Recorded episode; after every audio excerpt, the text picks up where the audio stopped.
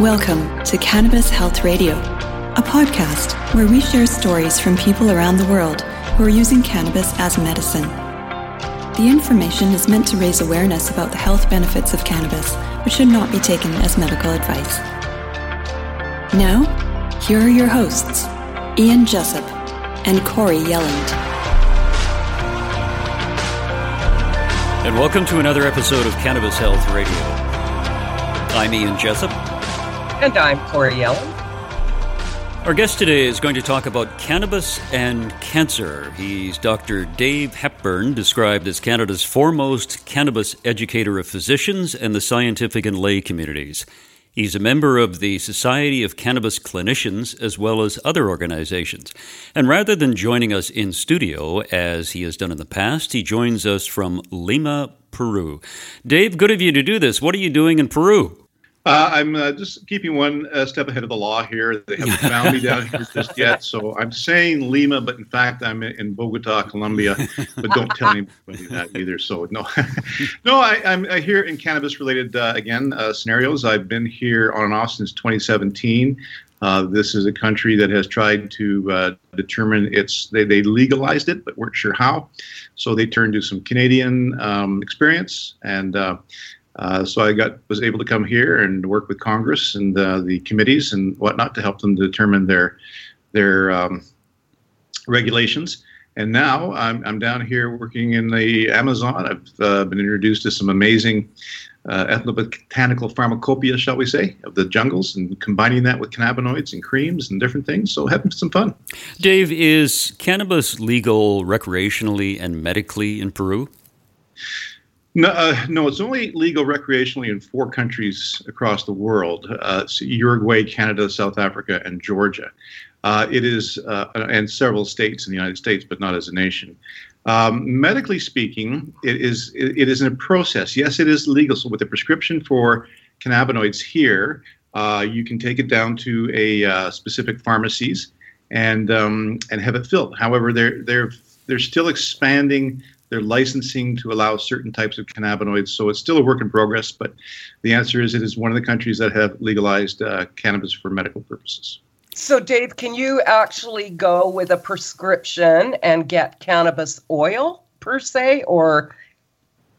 Yeah, you can. You have to, uh, again, use specific pharmacies that are headed up by the government called Digimed. And um, but uh, yes, you, there are clinics set up. There are physicians who are prescribing.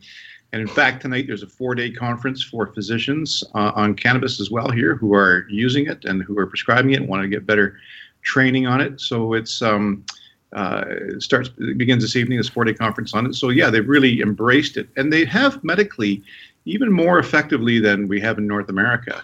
Uh, this it's as if they saw and waited for us to go through our experiences before they realized it. But now, um, at, at, the behest primarily of mothers of children who have seizures and autism and whatnot, they have continued to push it forward, and the medical community supports it, unlike many medical communities in North America. So that's great. That's interesting, Dave. I was going to ask you, as a doctor who teaches other doctors about the medical benefits of cannabis, have you noticed a shift in attitude by doctors toward cannabis? You mentioned Peru, but in other jurisdictions? Oh, absolutely. In fact, we're, we're going to chat about cancer today. And uh, one of the interesting things is the fact that uh, oncologists, cancer specialists uh, in the United States, uh, including from many states where it's still not legal, uh, a survey done showed that 80% of oncologists in the US discuss cannabis with their patients, and that's a remarkable number. I'll, I'll expand that study a little bit later, but yeah, there has definitely been a, uh, um, a, a, sort of a we've reached a tipping point, and now are continuing to to flow as and the evidence has become more um, uh, more more appropriate. It's become, you know, not just sort of anecdotal evidence, but there's been now research in it. There's been large organizations who have now removed the stigma of illegality of some CBDs, like Europe recently did, and others. And um, so, yeah, there is certainly a, a, a worm turning here, and uh, definitely much more positive. I mean, the worst you ever tend to hear nowadays is, well, I don't know a whole lot about it, but I don't mind you taking it. Yeah, that's very, very true. But uh, cannabis as medicine has been around for thousands of years. Yet, what we hear from many doctors and medical authorities is there needs to be more study. There's certainly been more study of the benefits of cannabis over the years than there has been of the new coronavirus vaccine. Your thoughts? You're absolutely right, and I think that it's uh, there. There's always need for studies. There's always need for studies, and in fact, it is true that we do need more, uh, particularly CBD studies, um, clinical studies. Uh, but again, you know, they they have uh, sort of tied the hands of the research community, the medical community in North America and, and the United States, particularly, and then and then come out and said, "Well, we need more studies, but we're not going to let you study." So they really put in a in a, uh, in a in a tough bind for many years. That, of course, is coming out from underneath the uh, the uh, shadows, and we're now starting to be able to see more uh, clinical research in certain areas. But uh, again, you know, anecdotes, while they don't make for great medicine, they cannot be ignored. They're case histories of one, and that's just it. You just continually gather this sort of uh, um, collection of uh, of evidence from people, one after the other, without necessarily having a a um, you know perfect study being done, and uh, and you can't do a perfect study with this because cannabis is not like one of these single drugs that have a single target and a single molecule with a single pathway and a single purpose and a single cost and a single dose. This is a botanical. It has multiple. Uh, CBD reacts on 75 different receptors, different types of receptors, not just receptors, but different types of receptors. And THC acts on, uh, 13 different types of receptors. So it's not easy to do the very basic one molecule, one target uh, research that uh, many physicians are used to, so they don't quite grasp the fact that a botanical study is a different beast. Uh, that being said, I mean, there's more and more coming to light, and people just cannot ignore uh, the case histories, as I'm sure Corey will be able to talk about some of her experiences today as well. Dave, we want to talk about cannabis and cancer because most of the interviews we do here on Cannabis Health Radio involve people who have cancer. And uh, the last couple of weeks, we've had some surprising guests. We interviewed a man in Texas who had prostate cancer, bladder cancer, and they thought cancer of the uh, rectum. And what they wanted to do is uh, cut it all out, cut out his prostate, his bladder, his rectum, and put him on a couple of bags for the rest of his life. And he said no. And he researched cannabis and had a friend who supplied him with it. And today he is cancer free. We also interviewed another woman locally who uh, had breast cancer, different type of breast cancer in each breast, and she was scheduled for a double mastectomy uh, she and her husband researched cannabis. They started taking it. 15 months later, she's cancer free and still has her breasts. In layperson's terms, take us through a lecture you would give doctors who know virtually nothing about cannabis and how it works to combat cancer. And, and, I do that. In fact, I have given talks specifically on cannabis and cancer. But I, I want to preface things by stating that it's important that we um, realize that cannabis is not a cure for cancer. If it was, of course, it would be used everywhere and cure all cancers. It's not.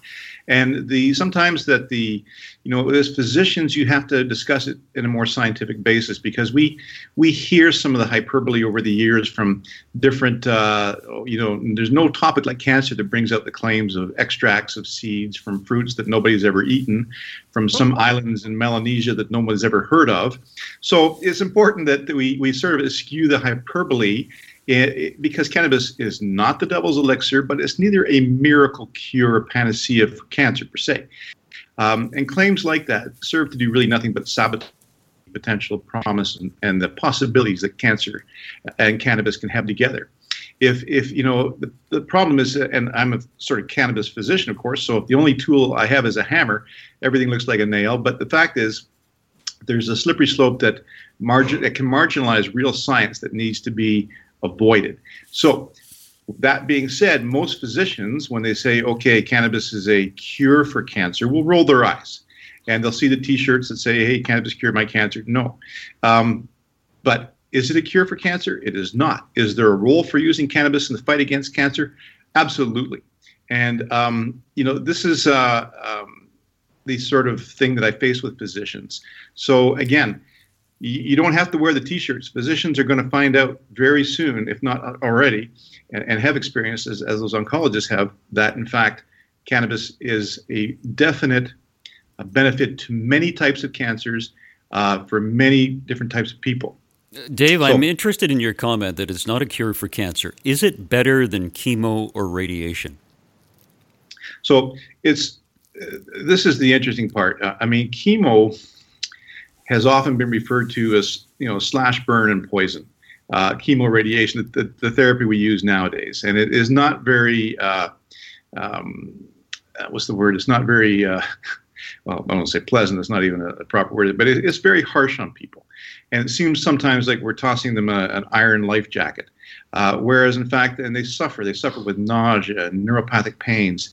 And, uh, you know, it's been remarkable for me to see that patients who add cannabis to the regime do so much better time and again, including the ability to even tolerate the chemo. I think of one uh, young fellow in his 30s who had a pancreatic cancer and couldn't tolerate at all the chemo. Um, couldn't take it for more than uh, a day, and he was so sick. Once he took cannabinoids, he was able to go on full courses of it and to glean the benefits of it. So again, chemo is not a cure for cancer. Radiation is not a cure for cancer. These are all armamentariums in the in the regime in battle against cancer, and they can certainly mitigate in certain ways some of the spreads, the growth, uh, and uh, the malignancy aspects of some of these cancers. Um, but again, uh, curing cancer is is a very tricky phrase. Uh, and that being said, uh, you know, I was at the um, I was in Seattle at the Cancer Institute there, speaking the Hutchinson Cancer Institute, speaking to a physician who was ahead of it, and he talked about the fact that this day and age, there has been, uh, I mean, the, the percentage of five year survival, this is how you kind of classify cancer as a five year survival rate, has continued to increase, you know, year after year, decade after decade, to the point where some cancers now are not anywhere near as deadly as they used to be. Um, leukemias, for example, some of them. Um, so it's not a case of saying if something is, is better than, but is it a useful modality for the treatments and uh, yes, it is. Is it a replacement? Well, I guess in the fellow from um, this Texas, it was. Uh, but one size does not fit all. Uh, again, there are some studies coming out that show just how effective it can be.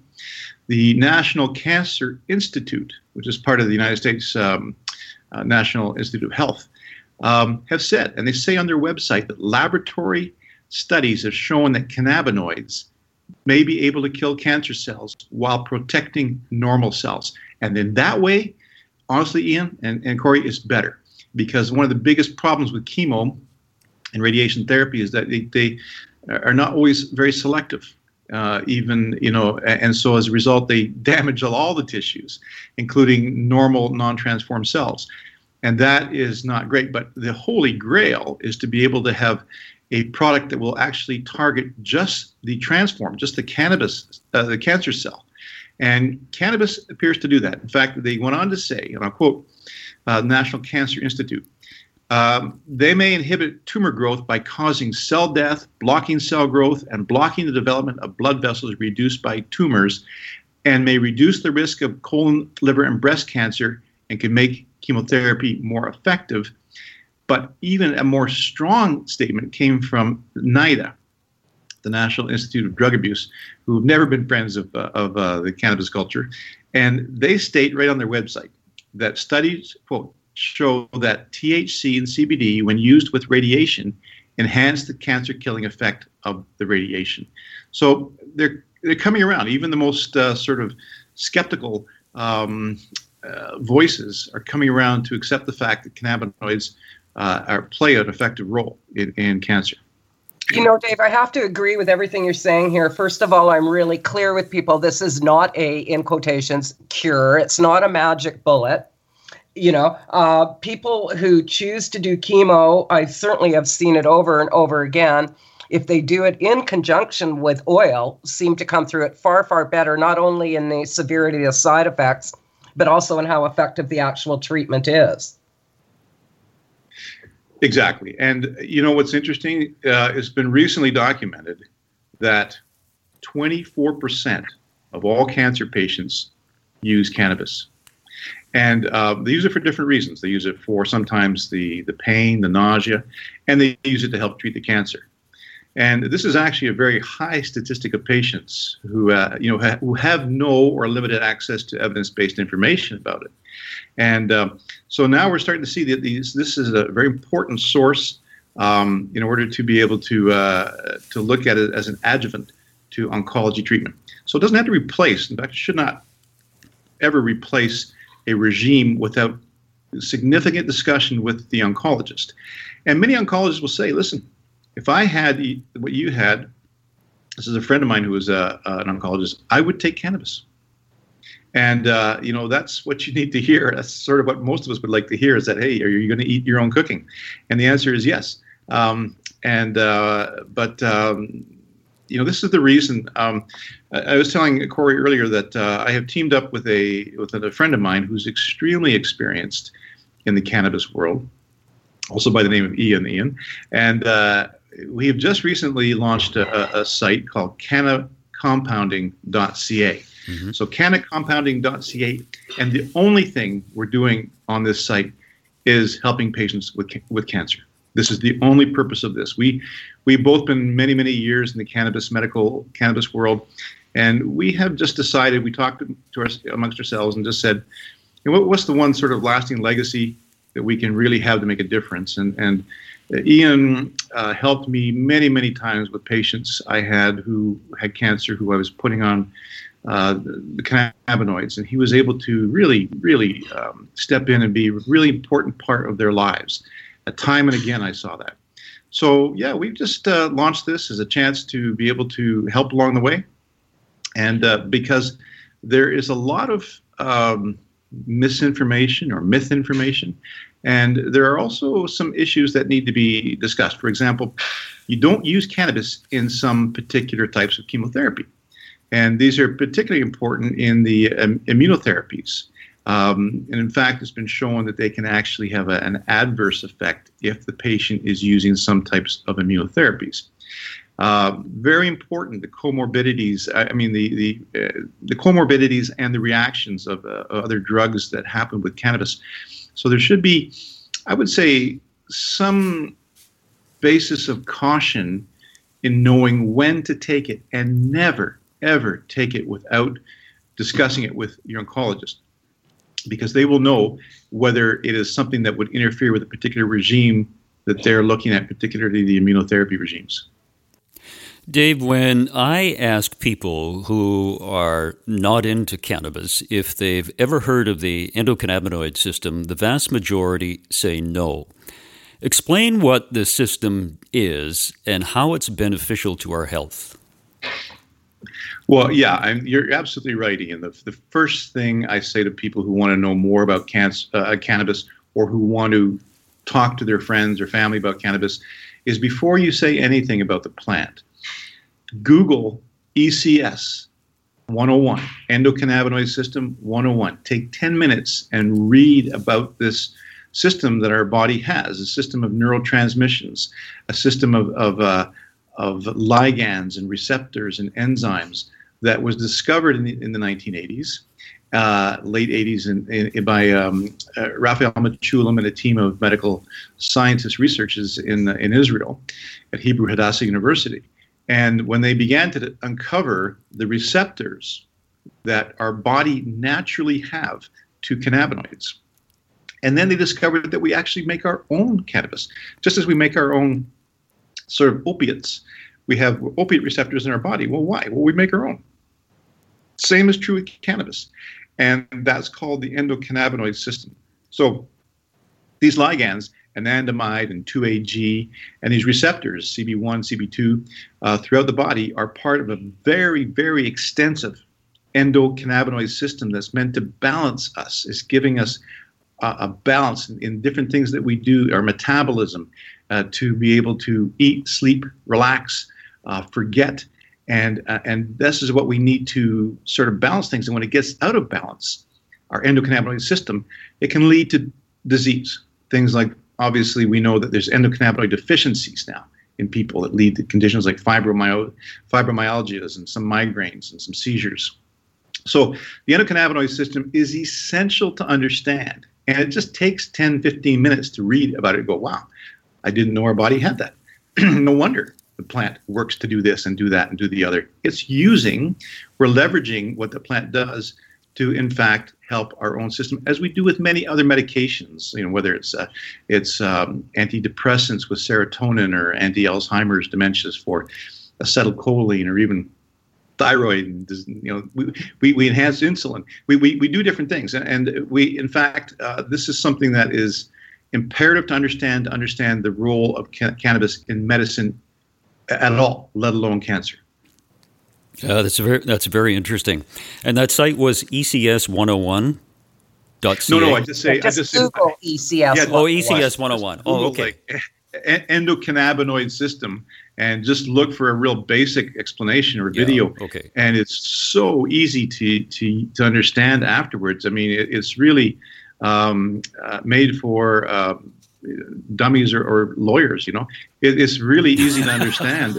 it's uh, uh, sorry, that's redundant, uh, but it is something that is um, you, you, know, you do have a uh, nice, consistent um, understanding of the fact that you're not just taking this to get high, you're taking it to get help.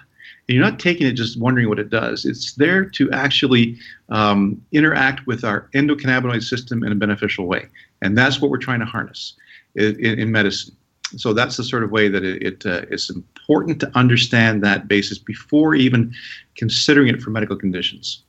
It's an interesting story, just as an, as an aside. Uh, I know this 23 year old kid who has never taken cannabis before, and he suffers from anxiety and he has trouble sleeping. So the other day, I gave him a THC CBD capsule, five milligrams of each. And I said, it's best if you take it before you go to bed. So he took it. And I didn't see him the next day, but I saw his friend, and I said, uh, "How did your friend make out with this uh, with this capsule?" He said he took it, went home, made dinner, fell asleep at eight o'clock, and had the best sleep he's had in a long time. And I said, fantastic. That's uh, that's the body healing and uh, the endocannabinoid system. Dave, what? Let me back up a bit. We hear a lot about the benefits of various strains. How important are specific strains for cancer? Wow, that's a very good question, Ian. And by the way, your your story is is reproducible many, many, many times. Of yeah. course, is that we see many who have who have had that same effect. In fact, what's interesting is they'll say, you know, I took it for my knee, and I had the, but I ended up having the best sleep of my best life. Sleep. Well, yeah, you know, first it, thing I hear. It is, isn't it? You get that. This Very is where you realize it's it's a botanical with many receptors. So suddenly they go, yeah, my bowels have never been better. My skin is skin is look at this, and you know my psoriasis is under control. Whatever. It's just uh, uh, it's just you see the sort of multi uh, basic actions of, of CBD and other cannabinoids. But um, your question again about uh, various strains. strains. various strains. So uh, this is important because you know again, one size does not fit all. So when people say, I took cannabis and I got anxious or, or whatever, I, I, always say, well, which one did you take? Uh, because there are so many different types of cannabinoids with different types of terpenes, uh, and, and that you cannot say that one will do this and the other will do the same. So that they actually have different modes of action. And this is also true in cancer. So that taking the wrong type of cannabis for cancer could end up being counterproductive.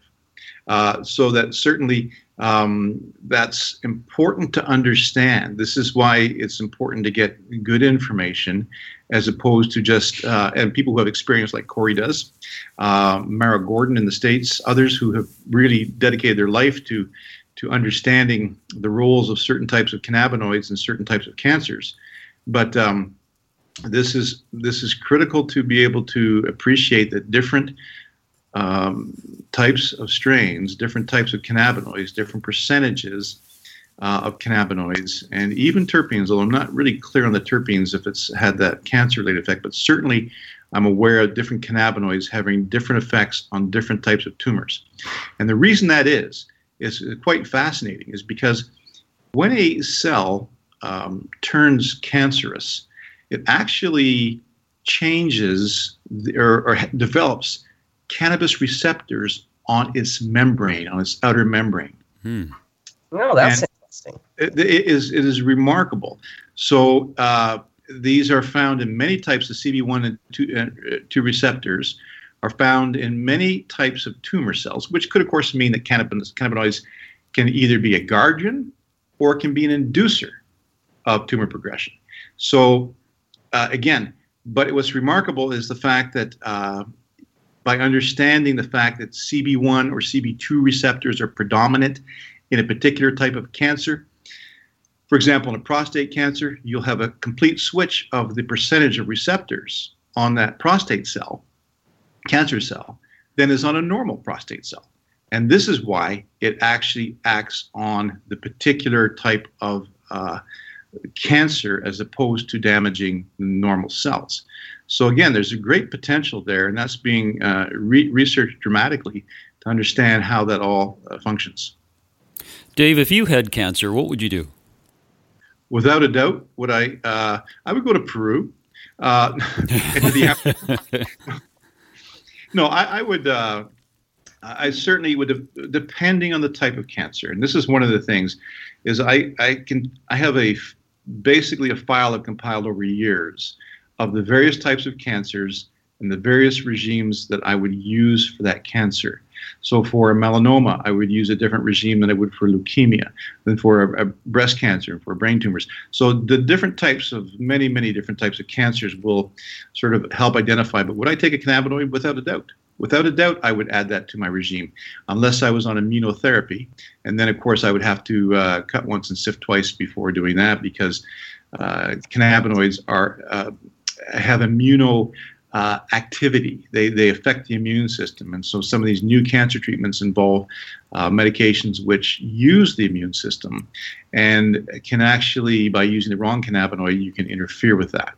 So, again, this is why I would discuss it with my oncologist. But without a doubt, it would be the it would be something I would certainly turn to, depending on the type of cancer that I would have had, um, to to use. Dave, one of the things that uh, Corey does when she talks to people, and Corey, feel free to jump in, is say that besides taking cannabis, you have to change your diet. You have to start eating real food and get rid of the junk food, the sodas, and things like that to help your body recover. Do you see that as part of a, a, a health regime? Well, that's right. And I suggest patients that they do a certain dose of cannabinoids and then they also take Snickers bars because they're they have been studied again and again and found to be very beneficial. you know, I I have to say that it's it's uh, there's no doubt that cancers can not only be uh, caused by what goes past your gums, um, but also may in fact many diseases are caused by what you eat and how you eat, um, but also how you respond to treatment and how you're, you know, whether there are true foods that actually help uh, as uh, chemo nutritious type foods. Um, still, I think is yet to be completely um, determined. That being said, it does make sense that uh, yeah, you know, if uh, you take certain types of food, you're going to, particularly the carbohydrates, uh, you can affect uh, a lot of different types of treatments. Dave, uh, as we wrap up here, given the billions of dollars made by the pharmaceutical industry and its political influence, do you see a time when cannabis will be part of a regular cancer protocol? Wow, another good question. You know, I I, um, I would like to see uh, as a protocol uh, covered by insurances as things are starting to happen as people understand now as far as a part of a regime. Uh, again, there are five ways that cannabis works and can help a cancer patient. Five different ways. Um, one of them is dealing with chemotherapy side effects.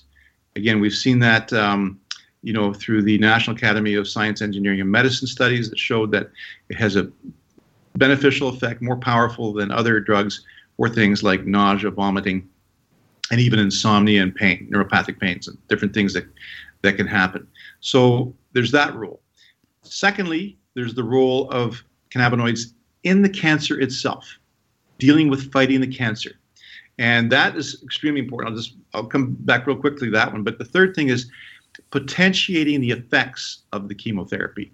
So some cells are very resistant to chemotherapy. Some cancer is very resistant, and it's showing more and more that using certain cannabinoids can make the chemotherapy more effective in these chemo-resistant cells. And that's extremely important. This is why uh, studies with patients with, with uh, glioblastoma multiforme, have, which is a horrible brain tumor, have shown that patients live significantly longer um, than patients who don't use the cannabis.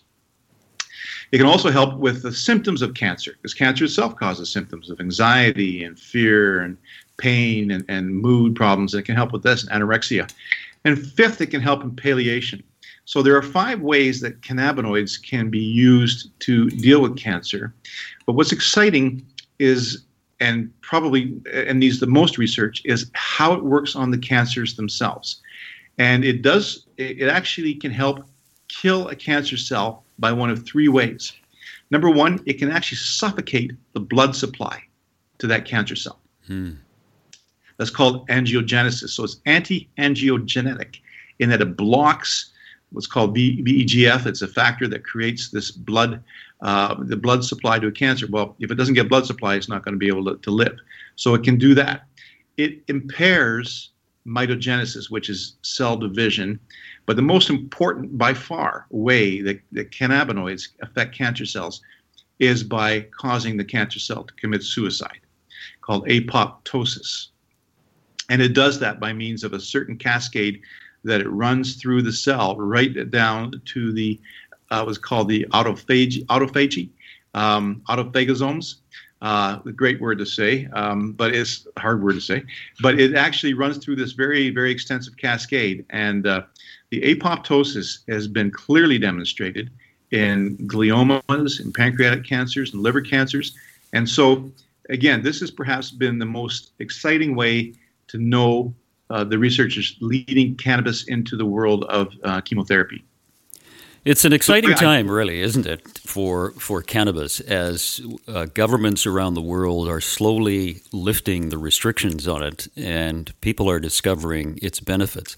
And I think one of the one of the problems we have with cannabis is that it is perceived by many members of the public just as a reason to get high, as opposed to a, a system where a uh, product that you can take in order to remain healthy. Would you agree?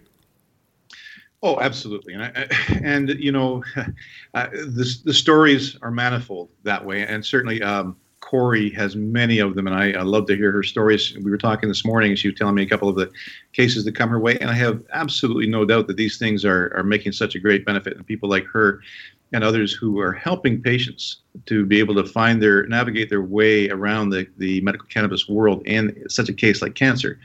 Um, I mean, these people are just phenomenally uh, important and um, and uh, uplifting, and as far as I'm concerned, inspiring. Which is why I've decided to to throw my hat into the uh, cannacompounding.ca world.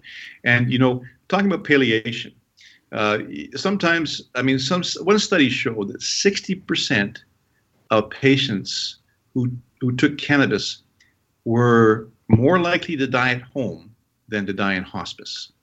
And I know that sounds like a Pyrrhic victory, but in fact, um, you know, the reason that people go into hospice for palliation, you think of the reasons they go is because they're having pain or nausea or fear, or they have no appetite or anxious or insomnia. Well, by taking cannabinoids, they can address those and they can die at home. Um, I know that doesn't sound like a pleasant way to end things off, but I mean, we all have to go one day, Ian, even you. And yep. uh, if it's uh, that way, how we surround ourselves, I mean, uh, how we, if we would probably love to be in the surroundings that we choose. So if we can deal with the nausea, the vomiting, the mood disorders, the anorexia, the sleep disorders, the itching, the pain, all these things, then why not have that experience uh, in a place of your choice? Of your choice. You know, Dave, um, I hear this over and over and over again with people that we um, have lost or that move on or whatever. Uh, a rendition of what a difference cannabis made to that person's quality of life. Um, it's unbelievable. And I have been stunned sometimes, even as a family member said to me, um, say to me, you know, thank you for putting so and so on the cannabis because even though he had a very aggressive brain tumor, it changed the whole experience. And yes, you don't always cheat death. None of us have, will. But I mean, it is um, certainly extremely rewarding that people who could easily say, well, that was a waste of time, instead say, no, that was such a different experience for my partner or for our family because of cannabis. Yes.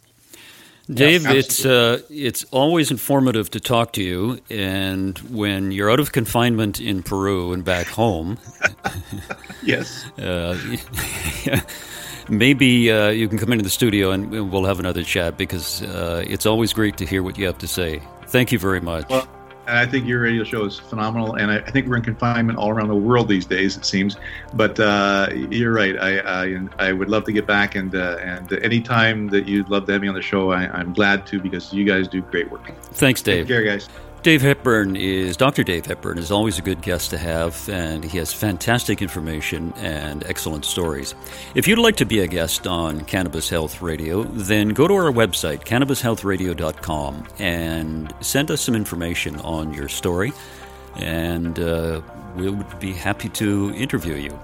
I'd also like to thank Ron Zahar for donation, uh, donating his studio time to us and uh, also Mark in Belgium who posts our podcast to YouTube. And we encourage you to subscribe to our YouTube channel. And if you'd like to donate to Cannabis Health Radio, feel free to do so. There's a little flag that comes up uh, when you go on our website, Canada's, cannabishealthradio.com, and you can donate one time or you can become a monthly donor on Patreon. And that's it for another episode of Cannabis Health Radio. We thank you for listening, and we'll be back next week. Thanks for listening to Cannabis Health Radio. For more information and to search previous podcasts, visit our website, cannabishealthradio.com. Subscribe so you don't miss new episodes. And follow us on Facebook, Instagram, and Twitter. This podcast is made possible by donations from our listeners. If you found the information helpful, please consider making a donation in any amount through our website. You can also help us share our message by leaving a review on your podcast listening platform. We are very grateful for your support. Thank you.